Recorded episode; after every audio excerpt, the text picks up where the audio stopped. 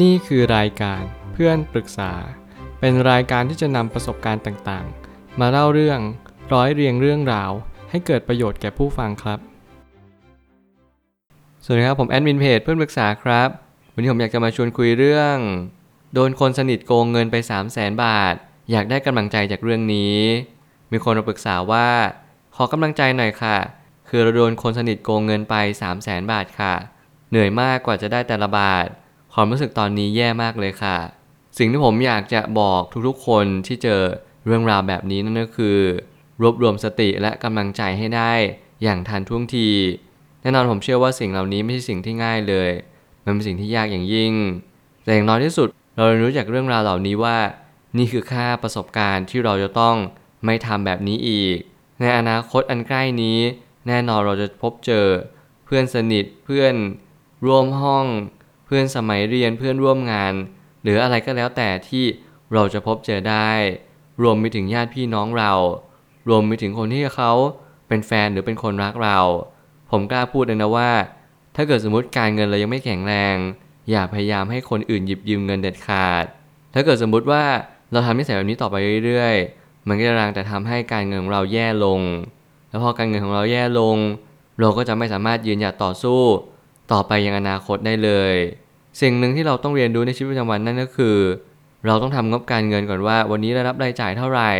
เรามีสภาพคล่องเหลือไหมกระแสเงินสดเกิน หรืออะไรแบบนี้เป็นต้น สิ่งเหล่านี้มันทำให้เราสามารถที่จะเข้าใจได้ว่าเราสามารถที่จะให้คนอื่นยืมได้เท่าไหร่ ต่อให้เขาเดือดร้อนต่อให้เขาไม่สามารถที่จะยืนหยัดต่อสู้ได้ เราก็ต้องบอกตามความเป็นจริงว่าเราก็ไม่มีเหมือนกัน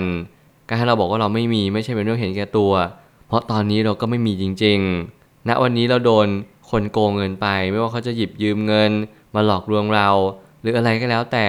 ขอให้เราลึกรู้อยู่เสมอว่า อย่าให้ใครเอาเงินเราไปได้ ถ้าเกิดสมมุติเขาหลอกล่อด้วยการลงทุน เราก็อย่าหลงเชื่อ ผมได้ตั้งคำถามขึ้นมาว่า ให้เรียนรู้จากประสบการณ์ในครั้งนี้ แล้วลองดูว่าเราสามารถจะป้องกันไม่ให้ถูกโกงได้อีกยังไงได้บ้าง เราลองมาเช็คลิสต์ตัวเองเลยว่า เหตุผลอะไรที่เราโดนโกงในครั้งนี้ 1. อาจจะเป็นคนใจอ่อน 2. อาจจะเป็นคนที่หลงเชื่ออะไรง่ายๆ 3. อาจจะเป็นช่วงเวลาที่เราต้องการเงินด่วน เขาอาจจะหลอกล่อให้เราไปลงทุนได้ผลตอบแทนอย่างรวดเร็วในระยะเวลาอันสั้น สิ่งเหล่านี้เป็นสิ่งที่เราต้องสอบทานตัวเองอยู่เนืองๆสามข้อนี้เป็น 3 ข้อที่เราต้องสังเกตตัวเองตลอดเวลาแล้วก็อย่าเพิกเฉยอย่างเด็ดขาด ถ้าเกิดสมมติเราเพิกเฉย ถ้าเกิดสมมติว่าเราไม่สามารถรับรู้ได้ว่าเรื่องราวแบบนี้มันควรจะเกิดขึ้นหรือไม่ควรเกิดขึ้น เราต้องถามถ่ายผู้รู้ ลองสังเกตตัวเองว่าเราเนี่ยมีความรู้ทางการเงินมากน้อยเพียงใด เราสามารถที่ยืนหยัดต่อสู้ได้นานไปสักกี่เดือน เรามีเงินสำรองเผื่อฉุกเฉินหรือเปล่า 3-6 เดือน สิ่งนี้เน้นย้ำว่าเราอาจจะไม่ได้มีความรู้เรื่องนี้เลย และเราจะเป็นต้องหาความรู้ให้มาเข้าไว้ ถ้าเกิดสมมติเราไม่หาความรู้เลย เราก็อาจจะเป็นเหยื่อให้กับมิจฉาชีพ หรือว่าก็อาจจะโกงเรามาได้ตลอดเวลา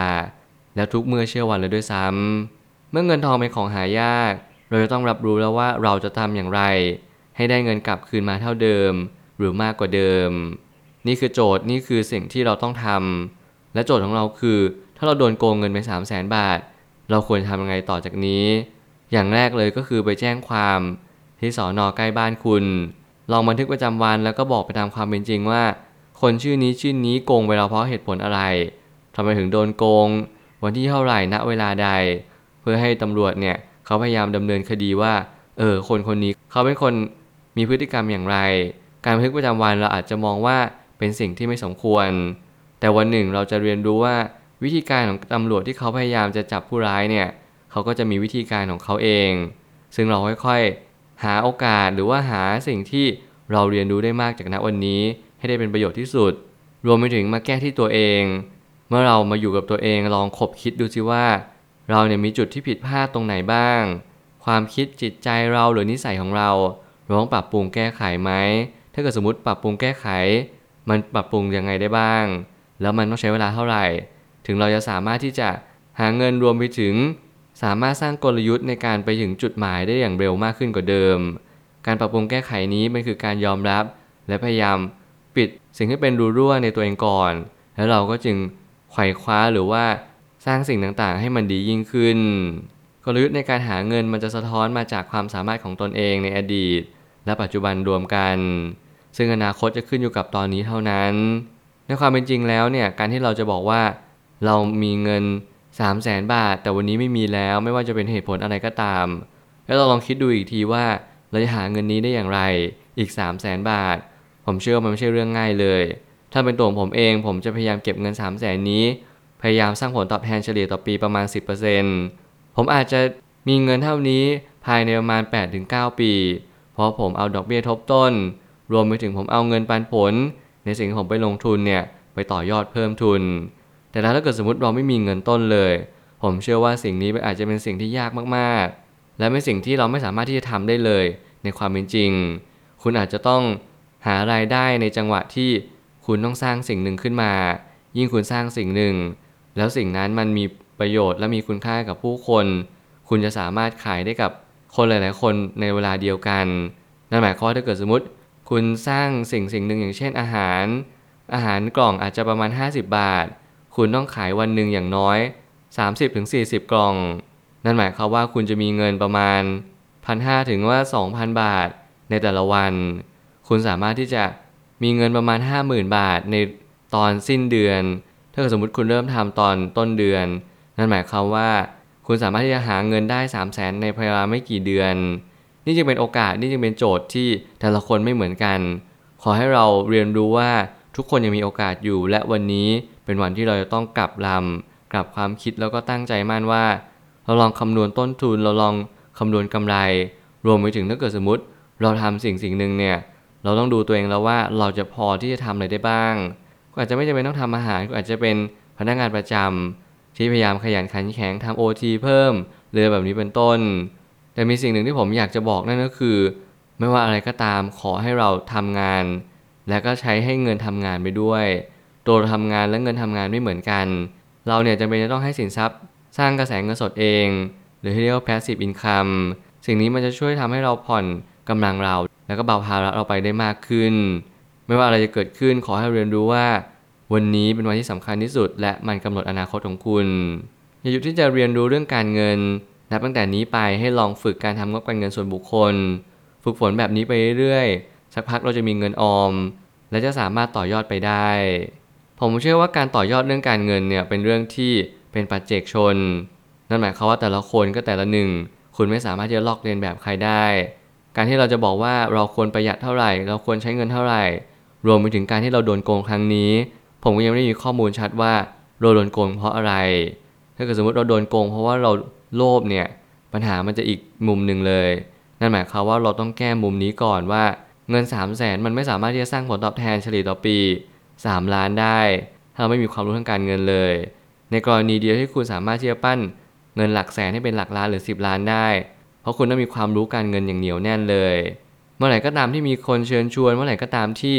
เรามีคนที่พยายามบอกว่ามาลงทุนแบบนี้สิมาลงทุนแบบนั้นสิ อย่าพยายามเชื่อเขาเหล่านั้น นี่คือกฎเลยที่เราจะต้องตั้งมันขึ้นมา เพื่อรักษาจุดยืนว่า เราแค่พยายามหาคนที่เก่งที่สุดบนโลก พยายามสังเกตว่าคนที่เก่งที่สุดบนโลกเขายังทำผลตอบแทนเฉลี่ยต่อปี แค่ประมาณ 19.8%ต่อปีเอง แล้วเราจะไปหาผลตอบแทนเฉลี่ยต่อปีเป็น100% 50%ได้จากที่ไหน นั่นหมายความว่าเงินล้านจะกลายเป็น 10 ล้านภายในเวลาไม่เกิน 10 ปี นั่นแปลว่าสิ่งนี้อาจจะดูเป็นสิ่งที่เป็นไปได้ในความเป็นจริง ถ้าเกิดสมมติเรามีความรู้ในเรื่องของการเงิน แต่ถ้าเกิดสมมติเราไม่มีความรู้เรื่องการเงินเลย เรื่องแบบนี้จะเป็นเรื่องเพ้อเจ้อไปทันที เพราะถึงแม้ว่าเรามีเงินเข้ามาจริง ได้ผลตอบแทนจริง แต่เราไม่สามารถรักษาเงินเอาไว้ได้เลย เพราะว่าเงินนี้จะคู่ควรอยู่กับ คนที่มีความรู้ทางการเงินและรักษามันเป็นเท่านั้น จงเรียนรู้เรื่องงบการเงิน และบริหารเงินให้เป็นก่อน นี่เป็นสิ่งที่สำคัญมากๆ สุดท้ายนี้ การลงทุนเป็นส่วนหนึ่งที่จะช่วยให้ชีวิตมีความเบาสบายมากยิ่งขึ้น ให้เวลาการศึกษาเรื่องการลงทุนควบคู่ไปด้วย เพราะมันจะเป็นส่วนต่อขยายในชีวิตของเราเอง เมื่อวันนี้เราไม่มีความรู้อะไรเลยในเรื่องของการเงิน แน่นอนว่าการโดนโกงเป็นประสบการณ์ที่มีมูลค่า 3 0 0แสนบาท เรากำหนดไว้เลยว่า นี่คือสิ่งที่เรา เข้าคอร์สการเงินที่ยิ่งใหญ่มากๆ มันทำให้เรากลับมาฉุกคิดได้ว่าเราจะหาหนทางยังไงดีให้เราเอาเงินนี้คืนกลับมา นี่คือโอกาสนี่คือสิ่งที่เรียกว่า การเห็นรูทางของวิกฤตที่เราเกิดขึ้น เหมือนที่เรียกว่าวิกฤตเนี่ยเป็นโอกาสหนึ่งเหมือนกันในชีวิตของเราทที่เราจะเรียนรู้ปรับปรุงและเปลี่ยนแปลง พฤติกรรมความคิดและจิตใจบางสิ่งบางอย่าง ให้มันลงตัวให้มันสามารถที่จะสร้างเงินเป็นกอบเป็นกำได้ในอนาคต ถ้าเกิดสมมติวันนี้เราเป็นผู้เสพจงเป็นผู้สร้างแล้วเกิดสมมติวันนี้เราไม่สามารถที่จะเรียนรู้อะไรได้เลย จงเรียนรู้อะไรเพิ่มเติม คุณไม่จำเป็นต้องเรียนรู้แค่เรื่องการเงิน จิตวิทยาการใช้เงิน หรือว่าการที่เราเรียนรู้เรื่องการลงทุนอย่างเดียว แต่เราต้องเรียนรู้ในเรื่องของการบริหารเงินควบคู่ไปด้วย ในเรื่องของการเข้าใจว่าเราเป็นคนที่มีความโลภไหมใจเราอ่อนเกินไปหรือเปล่า เรียนรู้จากการเงินในเรื่องของงบการเงินส่วนบุคคล ไม่ยังเป็นต้องเรียนรู้อะไรนอกตัว เรียนรู้จากตัวเอง เรียนรู้ภายใน แล้ววันหนึ่งคุณก็จะพบเจออิสรภาพทางการเงินอย่างแน่นอน ผมให้กำลังใจกับทุกๆ คนที่กำลังพบเจอปัญหาเหล่านี้ ผมเชื่อว่าทุกปัญหาย่อมมีทางออกเสมอ ขอบคุณครับ รวมถึงคุณสามารถแชร์ประสบการณ์ ผ่านทาง Facebook Twitter และ YouTube และอย่าลืมติด Hashtag เพื่อนปรึกษาหรือ f r ร e n d t a l k ด้วยนะครับ